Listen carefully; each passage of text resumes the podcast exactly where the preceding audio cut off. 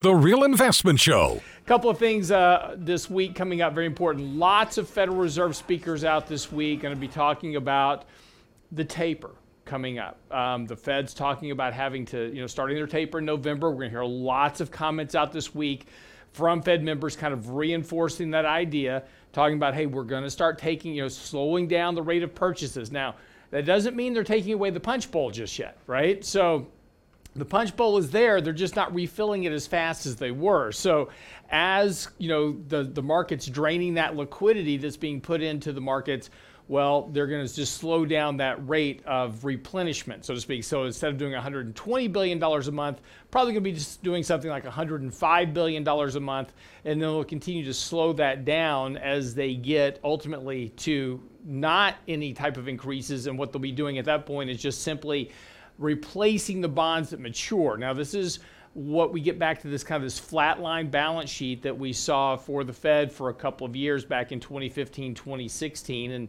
led to a little bit more vol- market volatility during that period of time, uh, simply because you didn't have liquidity coming in. Uh, the other side of this also is that money supply growth is slowing. So now when money supply growth slows, now, and specifically we're talking about the M two money supply here, when that money that money supply growth slows, that also impacts markets. You tend to have softer periods in stock prices when you have money supply growth slowing. So this really kind of comes back to the, the government right now. Of course, Congress is going to try, and Nancy Pelosi talking about this over the weekend, going to try to push all these spending bills. They've got three things they've got to accomplish fairly quickly. Uh, in order to kind of keep things from the, you know, the wheels from coming off the cart, so to speak. They've got to pass the debt ceiling and get that raised, so that's going to have to be a continuing resolution to fund the government. Now, there's some misnomers that are coming out right now, of course, in the media talking about, oh my gosh, if we don't pass the continuing resolution, we're going to default on our debt. No, we're not. Just relax. um, A, first of all, we've only had this debt ceiling issue about twenty-five times now since uh, nineteen seventy. And, and again, it's not that big of a deal. Second thing is, is A, the government has defaulted on its debt before. And actually going back to eighteen seventy-one, there's several periods in time where we technically, technically defaulted on our debt. And all that meant was is that we delayed interest payments for a couple of months until we got things straightened out, and then we made payments. That's all that means. So again, a technical default and a real default are very different things. A real default is Evergrande. That is where you simply don't have the money and you're not going to get the money to pay the payments, and you're in default and you're not going to be able to pay off your debt. That's what a real default is. Nobody's worried about that anywhere in the world. Yes, we may have a technical default where we can't make the interest payment when it's immediately due, but once we get the continuing resolution passed, then those interest payments are made. It's all fine. So let's all just put our big our big boy pants back on and stop, you know, panicking here. So the other, lastly, of course, they've got to pass these infrastructure bills, and of course, the three and a half trillion dollar, uh, you know, human infrastructure bill, the social infrastructure bill, which is interesting because you've got, you know, even members of uh, of the Democrat Party at this point are a little bit uncomfortable passing five trillion dollars worth of spending. At this point, just pick one of the two bills and pass it and be done with it and, and move on. Uh, but again, this is really getting to the point where they've locked themselves into a box where now they've got to pass both bills rather than just choosing to pass one now and then try to pass one later. They've really locked themselves into a limitation of options. This is going to make it a little bit more difficult Uh, trying to get these bills passed, and Nancy Pelosi on some of the talk shows over this weekend opening the door to the fact that the three and a half trillion dollar spending bill may not be three and a half trillion after all. So we're likely going to see that start to pull back here a bit um, as those negotiations go through this week. But again, this without raising the debt ceiling, without this passage of the continuing resolution, that's going to make it very difficult to, to do these other bills. And as we talked about in our newsletter week before last, the Democrats have locked themselves into this position to where they have to do all this together because they want to use reconciliation, which will only require them to have fifty-one votes to pass the three and a half tr- tr- trillion dollar spending bill. Um, so they've got themselves in a position they have to do this, and that's going to be kind of a big push this week. So markets will be watching that. And again, what markets need is an increase in the money supply. So again, now that all those previous spending bills have now run through, that money supply growth is slowing here. Stimulus has been running out, et cetera. Households are running out of cash. That's why we're seeing some softness in the economic numbers as well. So again, need to get these bills passed in order to kind of replenish the punch bowl, so to speak, on money supply, and that'll that will eventually find its way back into markets. So again, this is what's going to be required um, over the course of the next several months to kind of keep markets going. Something to think about. All right, quick break. We'll come back. Lots of stuff to get into this morning, and uh, we'll get you up, uh, caught up on all the top headlines for the markets, your money, and more right here on The Real Investment Show. Don't go away.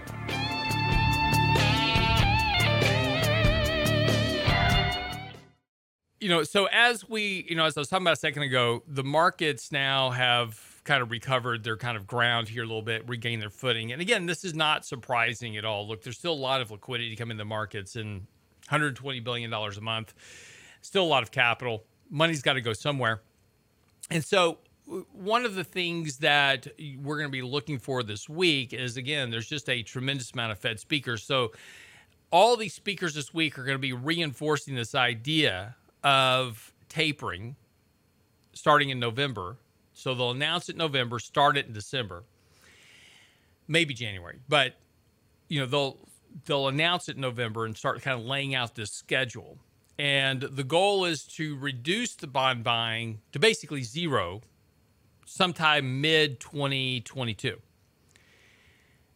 The goal is is to keep the markets okay with this, even though they are taking away liquidity. They don't want you to think they're taking away liquidity. Oh, we're not really taking away the punch bowl. In fact, there were some articles out over the weekend, you know, immediately, kind of the mainstream financial media. Oh, this isn't really taper, and it's different this time. And look, they've said that every single time we've had taper of any sort, and it doesn't work out well for stocks ultimately. Volatility picks up. You have bigger corrections in markets because there's less liquidity to support it, et cetera. But every time is different this time. It's always different this time because of A B C. This time it's different because the Fed's announcing it differently or whatever. Okay, it probably won't be different. Simple fact of the matter is you are taking away liquidity from the markets. That is going to increase volatility. Does that mean the markets have to crash? No, it doesn't. But you've been a very, very long time now without a ten to fifteen to twenty percent correction. You're going to get one at some point this year, next year, year after, whenever. So it's always important to keep that in the back of your mind. It's always about risk management at the end of the day. But the goal will be for these Fed speakers over the next few days to simply just keep the markets very calm. What they don't want is a lack of stability. And we've written about this before, is that stability, and this is the biggest problem for the Fed, is that the Fed can create market stability by providing a lot of liquidity. The problem is, is that stability leads to instability. So as long as you are providing support, you have a stable market. When you don't provide support, you don't. And this is a lot like life support, right? Patients on life support, they're doing fine, right? Well, they're on life support, so they're not doing fine, but you get the point. You know, like everything's functioning. If you turn the life support off, bad things tend to happen. And that's the way it is really for the markets. The markets are now so dependent upon life support that you can't turn it off without having negative outcomes. Now, does that mean that the market's going to have a fifty percent correction? No, but you're going to have an increase of volatility because you're removing one of the very supports that creates stability in prices. And when you have a long period of low volatility, and like we've had this year, the, the worst drawdown we've had this year, peak to trough, is five percent, what we just had, right? That's a very mild drawdown for any given year. Normally, you have a ten percent correction, very common throughout history. So a five percent correction, we've had it. That's good. It's behind us now a little bit, but it's been a period of very low volatility for the markets. Even the decline, to get five percent, a five percent correction completed, it took almost three weeks. It was a very mild pickup in volatility to reduce the markets by five percent. Eventually, what will happen is that you're going to get a break in the market that leads to a very rapid decline. And that five percent will happen in a day or two. And when that occurs, that starts other problems happening in the markets, and that increases volatility. So when you break these periods of low, low volatility, and again, if you go back in history and look, volatility tends to run in waves. It's like cycles. And you get a, a, a period of low volatility, then you get a period of very high volatility. And those periods of high volatility are not long in, in, in their span. You may get two or three years of low volatility, and then one year of very high volatility, then back to a period of low volatility. But those periods of high volatility is what makes it difficult on investors. And again, this is something that we that I'm, I'm, I'm actually writing an article on this, and we'll have this out in a, a week or so, talking about absolute versus relative returns. And one of the things that is talked about a lot in the markets, right, is it's just buy and hold and dollar cost average, and you'll be fine over time. That's relative returns. You're going to get the return relative to the market by doing that. Absolute returns are a different story. Absolute returns are creating returns in any given year, whether it's up or down. And primarily the focus is, is to avoid drawdowns as much as possible, to allow your gain years to actually compound. And this is one of the biggest kind of fallacies of the markets is, you know, you'll hear this thrown around quite a bit by the financial media. It's like the, the, the most powerful force in the universe is the power of compounding. Albert Einstein once said, the power of compounding. Yeah, you hear this a lot. And they refer this back to stocks. And then they tell you, well, the stock market's compounded by six percent a year since whenever. That's not true. It's absolutely not true.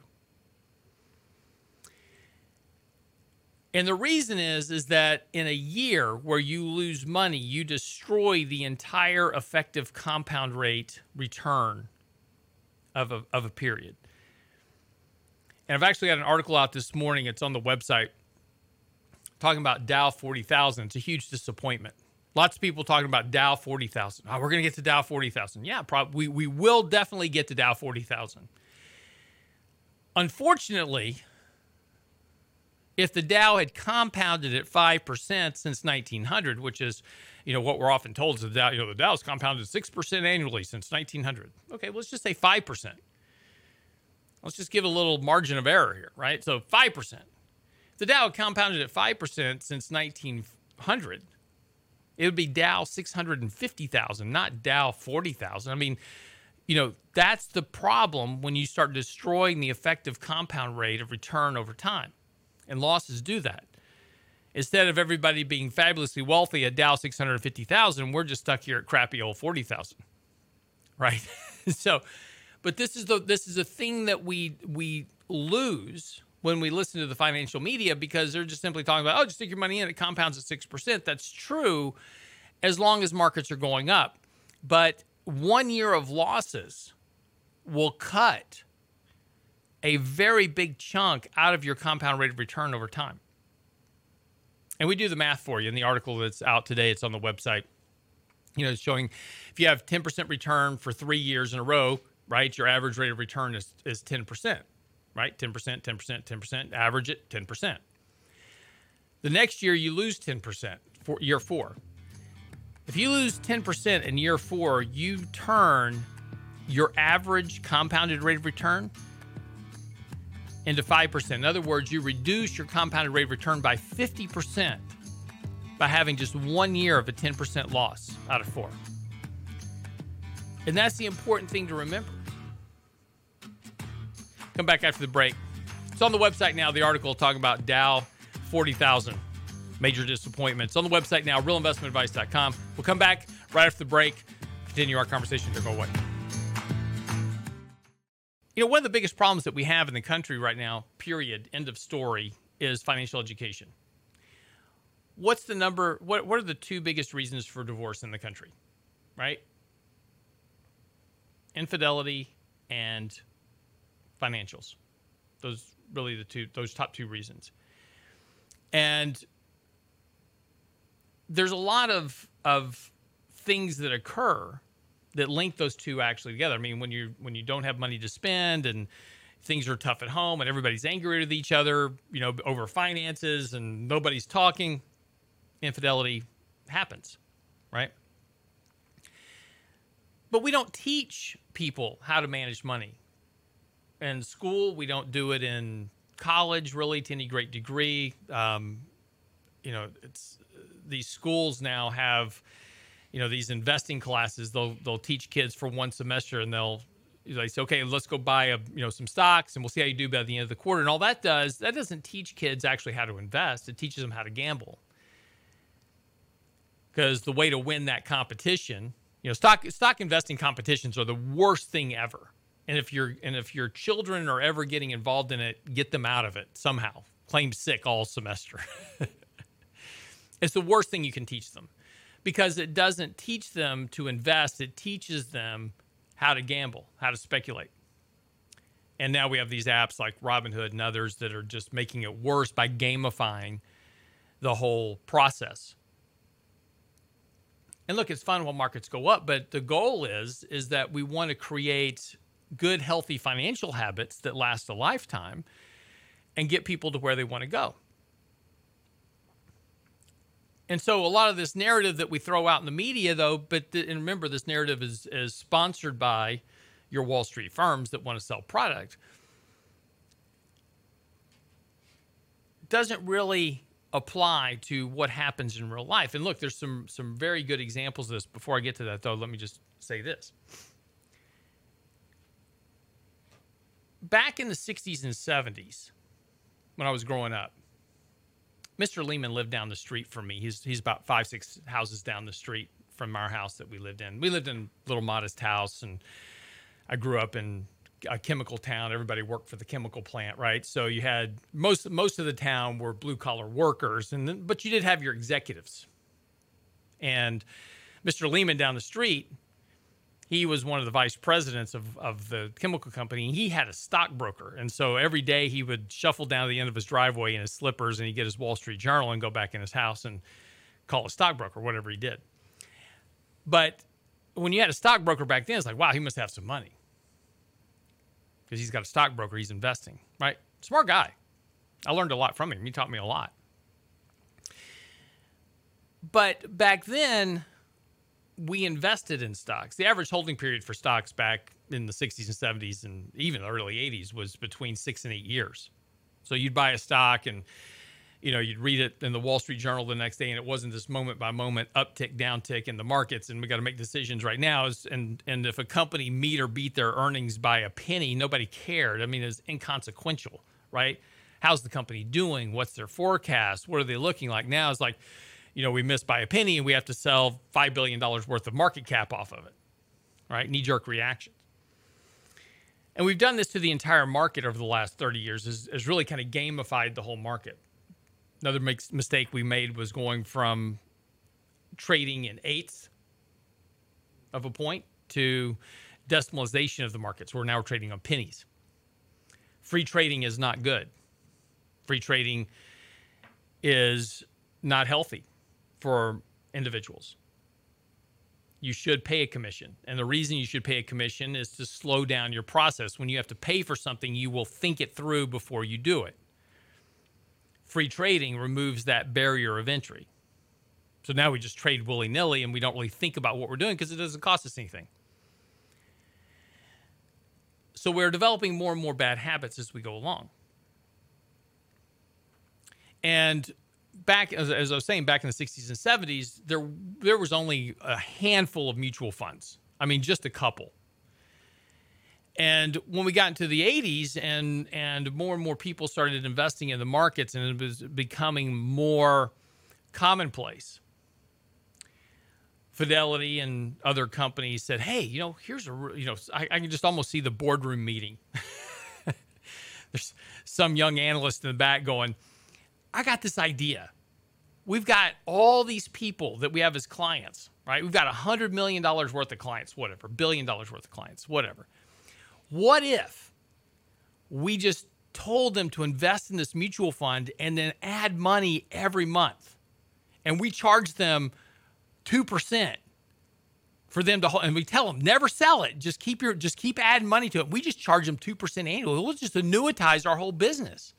So all this stock trading commission stuff we do where stockbrokers are, are basically going out and selling stocks all day, we'll get rid of all that. We'll just charge people a fee and we'll annuitize it. It was genius, right? Wall Street went to making billions of dollars in revenue by hawking this idea that you should just buy a mutual fund, hold it, dollar cost average into it. Right? It's a, it's a great marketing idea. Great marketing idea.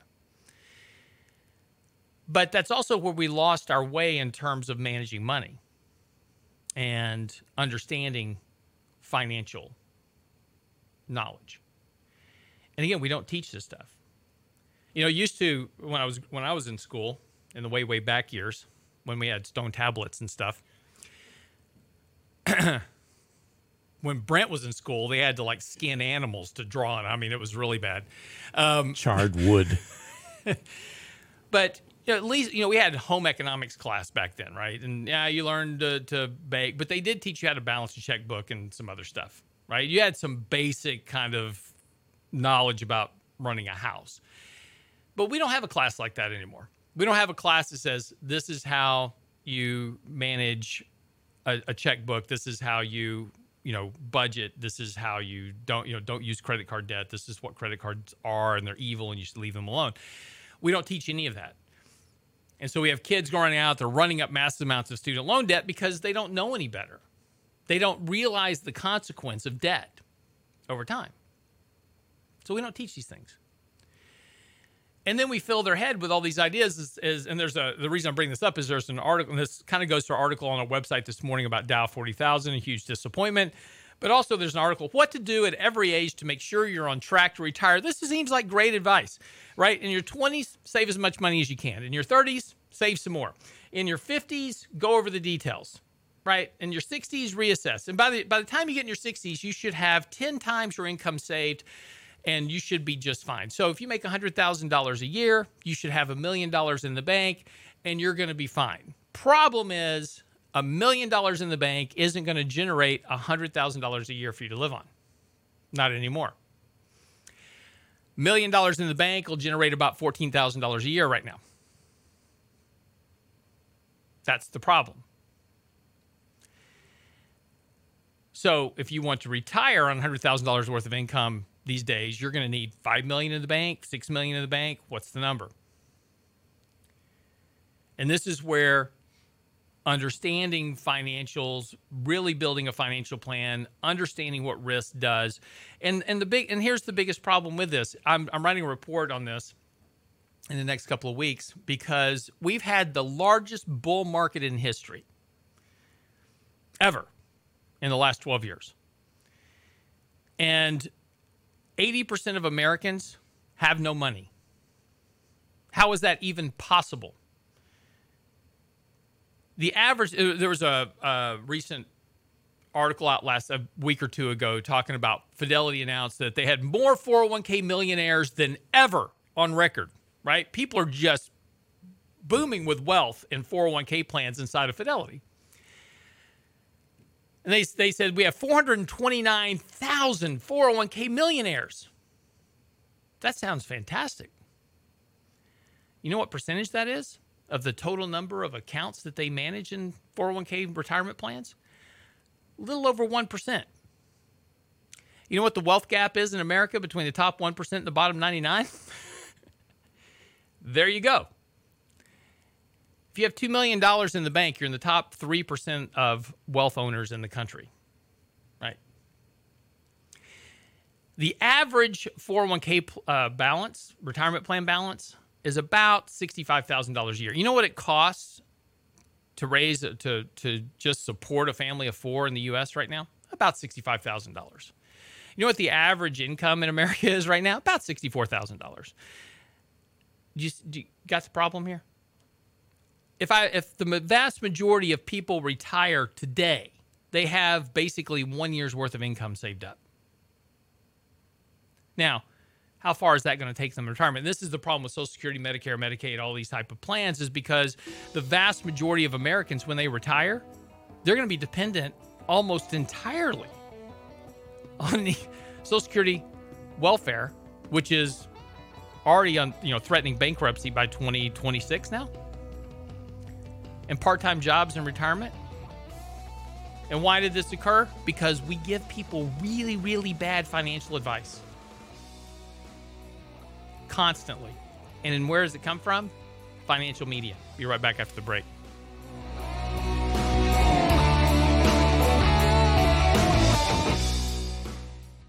Be careful of what you're told by the media. Markets don't work the way that they're purported. And again, look, I mean, as investors, we don't, you know, being average really isn't the whole point of investing anyway. And riding markets up and down over time is fine. You can certainly do that with a buy and hold strategy and dollar cost average, and you'll be okay, right? You'll be okay. You won't reach your financial goals. And that's really, that's the whole point of the conversation. And this is why, you know, focusing on absolute returns is much more important than focusing on relative returns, just trying to track the markets. And, the, and where we get where we get off on all this is that, you know, we look at the markets. Market's up twenty percent this year, and you look at your portfolio, and you're up ten, and you're like, well, I'm I'm really underperforming. I need to play catch-up. But what, what are you competing with? You're competing, you're competing with an arbitrary, random benchmark index that has nothing to do with you. It has no life expectancy. It has no expenses. It has no withdrawal requirements. It's got nothing that you do. It has no relevance to you whatsoever. Benchmarking is the worst thing you can do on your portfolio. But see, as humans, we have this need to compete, especially men. We're the worst. Women are better. Women actually make much better investors than men. So if you really want to do well with investing, let your wife do it. You think I'm kidding? I'm not. Women are very good because they're intuitive and they don't compete. Men, we have this need to beat some something. We got to beat something. We got to be out there and we got to kill it and we got to make it better and we got to make it stronger, faster, whatever it is, right? six million dollars man. See, a good example. Just let Lee Majors die. No, we got to rebuild the guy. Everybody's going, Lee Majors, who's that? Point is, is that we have this need to compete, so we pick these random things that require us to take on way more risk than we should. Trying to beat an S and P five hundred index is fine in theory, except you've got to have one hundred percent equity risk in your portfolio. That may or may not work out so well for you. And things tend to work out okay for a while because you have bull markets more often than you have bear markets, but when the bear market comes, it's really bad. And if it comes at the wrong time, it's really bad for you. And this is what's called sequence of returns. And something that markets, you know, the media never talks about sequence of return risk. And this is something you really need to understand in managing your own money.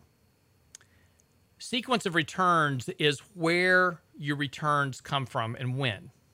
So if you're five years into, you know, your retirement savings, right? You're, you've got twenty, you're five years, you've been investing for the last five years, and you've got twenty-five years left, and you have a major bear market next year.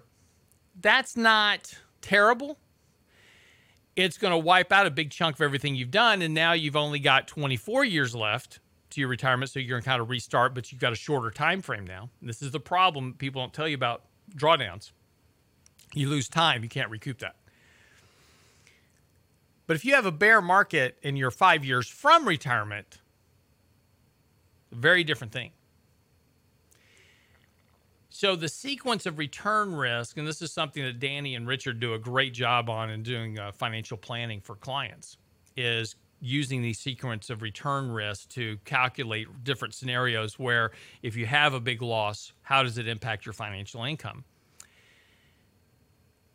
Factoring these in make a huge difference to your ultimate to your ultimate outcomes. And again, this is where absolute returns. The goal is is that, yeah, you know, I may underperform this year for the markets. I might underperform next year. But if I can avoid the drawdowns and create stability during drawdown periods, then I don't have to spend a lot of time getting back to even. And that's the and and not having to spend time getting back to even increases my rate of return over time. And This is why simple strategy, and again, this isn't complicated, right? I mean, you know, we have a lot of strategies that we use here in our shop, but you can use something as simple as, you know, a two hundred day moving average. You know, if you if the market breaks below the two hundred day moving average, you're going to reduce your stock exposure. Problem now is, is we're so deviated from that two hundred day moving average, you've got to lose ten percent of your money just before you get triggered out. But a few times, you're going to violate that two hundred day moving average, and markets can go right back up. So you may have to sell and buy within a week of each other. That happens sometimes. That's okay. Nothing wrong with that. Because one time, you're going to break the two hundred day moving average, and the market's going to keep going down. And you'll avoid all that down, down drag. And then when the market recovers, gets back above the two hundred day moving average, you put your money back to work. Yeah, you missed some of the recovery from the bottom. You didn't buy the bottom. But you've assured yourself that you've avoided that decline, and now you're back into a more positive trend of the markets. And yeah, sometimes it works great, sometimes not so much. But that's any strategy, right? Race car drivers don't win every race. They have the same car. Every car in Formula One are built exactly the same, to the same specifications. It comes down to the driver, not the car. And that's the whole point of Formula One racing, is to see who the better driver is. So that's why the cars are all built identical. Sure, there's some minor tweaks and adjustments they do to give them a little bit of an edge, but that's technical analysis in the stock market, right? And the goal is, is that if you can navigate and drive just a little bit better, you'll win the race. But you don't win every time. And this is where we go wrong with our investing. This is this is the problem with how we teach kids to invest. It's okay to be wrong. Doesn't make you a loser. Doesn't make you um, a drag. I mean, it, it's nothing. It's just this particular strategy didn't work this one particular time. Is it a good strategy? Yeah, historically over time, using the two hundred day moving average, I'm just using that as an example, right? Just as an example. Has a long history of working out well. Are there times it doesn't work? Absolutely. And that's okay. Doesn't mean you abandon the strategy. Doesn't mean you throw up your hands and say it doesn't work. You just got to keep keep with it. And over time, you're going to win. But that's the whole point of having any strategy. Whatever your discipline or strategy is, it doesn't matter, but you've got to adhere to it. But the goal of any strategy is not to be average. Investing is not, the goal of investing is not to be average, right? That's buy and hold, ride the markets up and down. And, and look, simple math tells you the problem with buy and hold right up front. If I make ten percent and I lose ten percent and I get back to ten percent, I'm even. I didn't make any money. Three years, you know, I made money the first year. I made up ten percent. I lost it all. And then I got back to even. The problem is, is every year I need that eight percent or six percent or whatever that number is to get to retirement. That number keeps growing. So now not only when I get my ten percent back, I've got to get back the six percent for the last two years that I didn't make it, whatever, on top of it. So the problem is, is losses compound. And they undermine the growth rate of your money. Again, this goes back to the article that's out on the website today. And it's simply just a, a simple calculation. The Dow grows at five percent a year. We should be at six hundred plus thousand on the Dow, not forty thousand. That's the difference between compounding and actual. That's the difference between average rates of return and actual. Actual rates of return matter, and they matter a lot. And this is where we go back to this whole important point about financial planning. Pay attention to the risk, managing risk, doing these type of things. I know it sounds boring, right? And it's hard. Investing isn't easy. It's it's not meant to be easy. You know, people go to people. And my son's getting ready to go to college, and my daughter. So my daughter got accepted to Texas Tech. She's, she's so excited. She's already put stickers all over her car. She doesn't go to Texas Tech for a year and a half, all right? But she's already got stickers all over her car. It's good for her. It's awesome. My son, applying for college. That's great, right? So they're going to go to college, and they're going to get degrees in, you know, their specified fields, whatever it is. And people do this all the time. We go to school to be doctors, lawyers, engineers, and whatever. But we all jump into the stock market thinking that we can manage money. And this is the most complicated game on the planet because it's economics, it's politics, it's geopolitics, it's finance, it's it's everything, it's weather, disasters. I mean, you have all these inputs that you've got to factor in into the stock market every single day about what's going on. It's an incredibly complex game, and people think they can take their money and do this, you know, part-time. I can spend five, ten minutes a day and make money. And yeah, during bull markets, you certainly seem to can. And that's the great thing about a bull market. A bull market is very forgiving of investment mistakes. Bear markets reveal them very quickly. And this is what happens repeatedly over time. But this is why we go back to look at statistics. Why is it that eighty percent of Americans have less than one year's salary saved up after the biggest bull market from nineteen ninety to two thousand? You had one of the biggest bull markets in history. You had another big bull market from two thousand three to two thousand eight.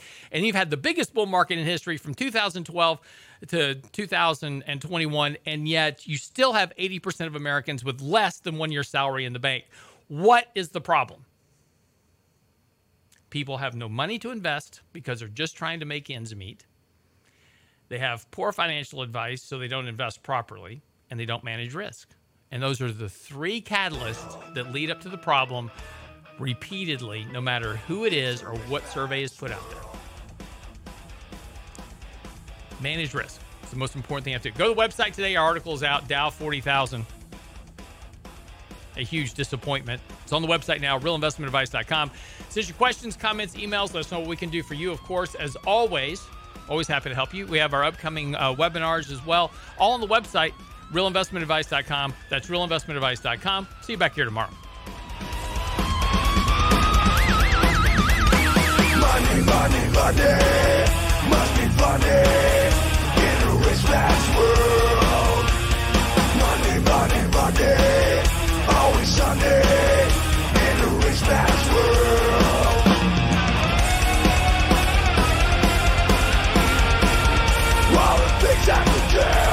Get daily investment news you can use, delivered at the speed of the internet. Sign up for the Real Investment Report now at real investment advice dot com. It's a rich man's world.